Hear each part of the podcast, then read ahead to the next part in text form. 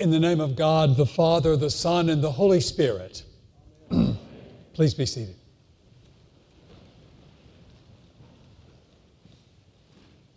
Many of you tonight know a little bit about what my life has been like for the last couple of weeks, and several ask if I were going to go ahead and preach in light of Molitor's so recent death. The truth is, at least in part, I'm here because of him because he loved Calvary so much, because he loved me and this pulpit so much. I knew he'd want me to do it, and I was frankly afraid that he might chastise me if I didn't. Increasingly convinced as I am of how thin the space is between here and there. Molitor was embarrassingly to me proud of me, and he never allowed himself to be shackled by the confinement of truth in expressing how and why he was so proud. Over and over again, across the floor at a gathering, I would hear him tell people that I was the rector of the largest church in the country. that is patently untrue. And yet it was his story, and no matter how off I corrected it, he never abandoned it for once. I chose to interpret that as affection and not some essential untruthfulness about him. So it's with his spirit at my back and with the comfort of a community of faith which has become my own, one of his last and greatest gifts to me, this place, that I'm here tonight.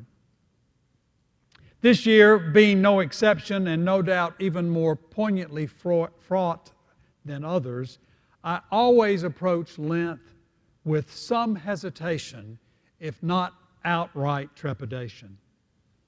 At least since the fourth century, and to some less embellished degree as early as the second century, in the life of Irenaeus, one of the early church fathers, the church has recognized the need of a time of reflection and penitence as it approaches the paschal mystery. Modeling the days upon Jesus' time in the wilderness it was the best of intentions. And yet, it is a season that is almost inherently rife with the possibility of well intended but often sadly unsatisfying piety.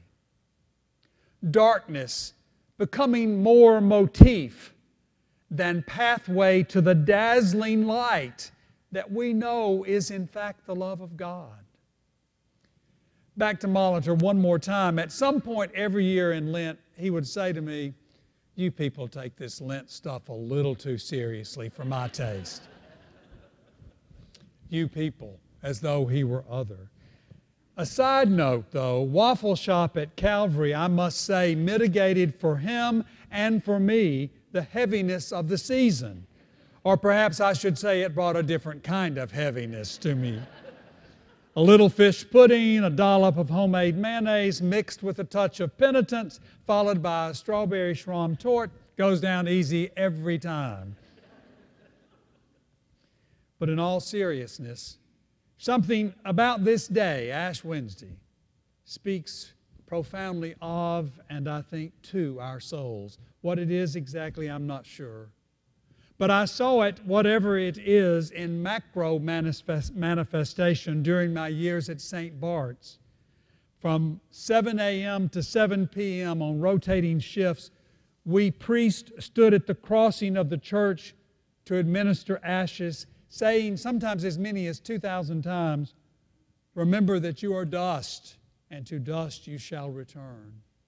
It is by far the most overtly religious day in New York City. Thousands came year after year, searching, seeking, hoping, repenting. Because I loved the early morning so much, I often took the first shift. And at seven sharp, they would start the trek down that long center aisle. A good number, even at that hour, were very chic, looking as though they were headed to a magazine shoot. More, though, with hard hats, ready, I would imagine, to engage all kinds of dangerous tasks throughout the day. One year, I remember specifically, a dowager came straight from central casting, leading a black standard poodle whose majestic and coiffed head, the poodle's head, I would not have dared put something as mortal as ashes on. Happily, she only looked by with sort of disinterest as I reminded her owner of her mortality. A few wore earphones still in, presumably silenced, but who can say for sure?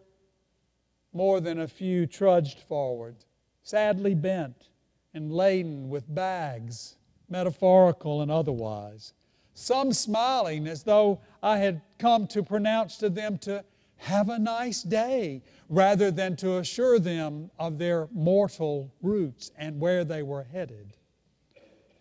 All of them, though, like us, I believe, coming, bringing what each one has in his or her search for God, coming to admit and to be reminded that in the end, there is nothing between us and God. We return to that from which we've come. Both places, creation and eternity, profoundly inhabited by God.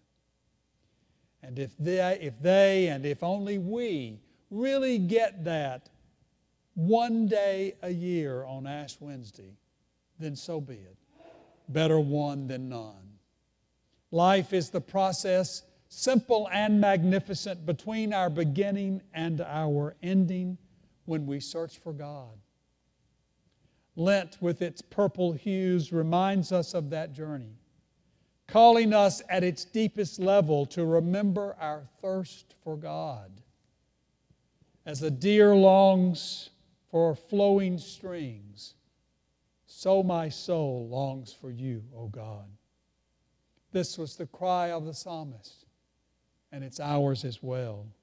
And there's nothing more true or profound about each one of us than that fact that we do indeed thirst for God. We are thirsting for God when we recognize that that's what we're doing. And sometimes I think even more profoundly when we really think that we're thirsting for something else. It is God for whom we seek. So, is Lent inherently sad and ponderous? I, I, think yes, in a way it is, but not with silly or pretend solemnity. Remember Matthew's counsel that our deepest piety is always private. We should remember that when we leave here in a little while with black stuff smeared on our foreheads. But for sure, however publicly or privately we must be, an honest examination or experience of Lent requires the rough and tumble of examining our own lives. Such honesty crashes us to our knees. So it is, I believe, about some guilt, about some regret. It will certainly feel like that in a few moments when we confess our pride, hypocrisy, impatience, self indulgent appetites and ways, intemperate love of worldly goods, negligence in worship, our prejudice, waste, and pollution, and that's just the start of what we're going to confess. So, Yes, that's part of it. But this part of it, this part where we look honestly and with some guilt and some regret, is primarily the part that is about us, much more than it is about God. Listen to me, my friends. In my heart of hearts, I know this to be true, and I don't know much else no matter how firmly entrenched in our consciousness as a culture and as a church, it is not true that God takes names and keeps lists. We do that. God does not. God calls us to repent, not to make us more lovable to God. That is the nature of God. God loves us. God calls us to change our ways to repent so that we can more fully, joyfully, and faithfully live as God's own cherished people. I am convinced that God loves a contrite heart, but it's not for the sake of contrition, it is for our sake. God uses contrition as a brief passageway to amendment of life, we used to call it, so that the substitute for joy that often has become the place where we live can be replaced with the genuine peace and joy that God wants us to inhabit. If Lent can be observed with honest assessment of our lives, but within the reflection of what we know and hope to be true about God's grace, then we really can have a holy Lent. The solemnity of our music, our lack of flowers, our pensive collects, all of that are designed to slow us down, to give us space and less clutter for thinking and feeling, for loving and being loved, for praying with hope and acceptance, and yes, for crying out in pain and loss and regret. But at its core, there's nothing grim about this season because it resides in hope. In fact, the Anglo Saxon word, as you all well know, for Lent means spring, a time of growth and renewal, of promise and goodness, of nurture. So, in these 40 days, be pensive, be thoughtful, pray till you drop if you want to. Just don't be miserable. The God we seek to know is a God of mercy, not of misery. In the name of God, amen.